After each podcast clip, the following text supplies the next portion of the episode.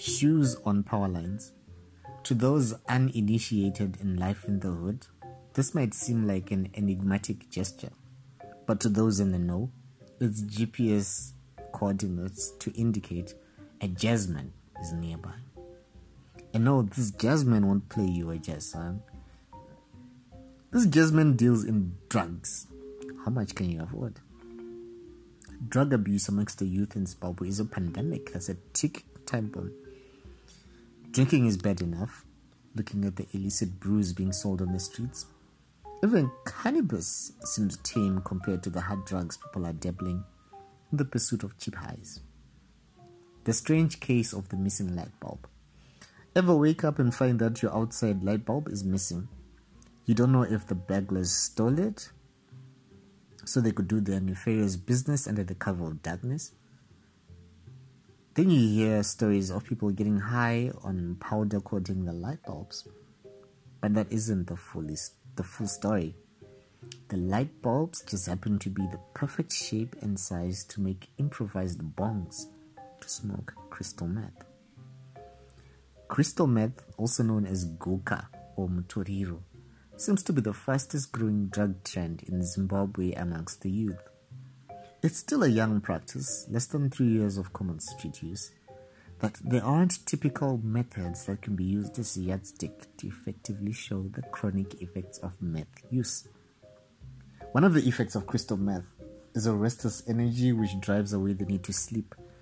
Consequently, there's a nightlife ecosystem where abandoned places suddenly teem with life in the graveyard hours while regular folks are sleeping away.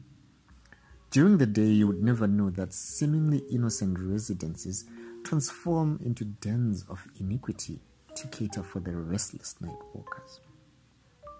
If this sounds like news to you, I'll tell you that a few months back, I would have also been shaking my head in disbelief that things like that don't happen here until someone close to me had a crystal meth induced psychotic break. Suddenly, I had a crash course into the signs and symptoms of crystal meth addiction and saw firsthand how a meth high can last for three days. Signs of meth addiction.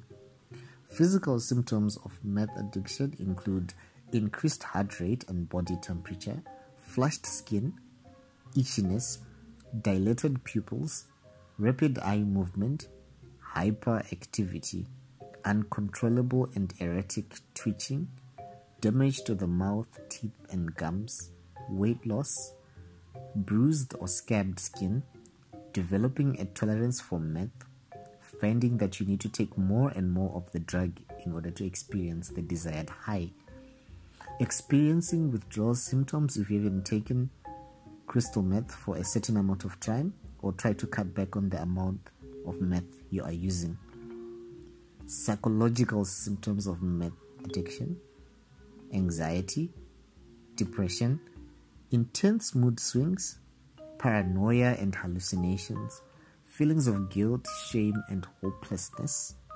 agitation and aggression, insomnia, confusion, inability to concentrate or focus, impaired judgment, inability to make effective decisions exacerbation of existing mental health conditions. Meth withdrawal symptoms include intense cravings for meth, depression, paranoia, anxiety, hallucinations, insomnia, extreme fatigue, and headaches. A loved one is currently fighting a losing battle with staying clean and doesn't seem to be an affordable rehabilitative solution. Private rehabilitation facilities can cost upwards of $500, yet the majority of young users can barely afford the $5 to buy the next score, which has also seen an increase in meth related crimes.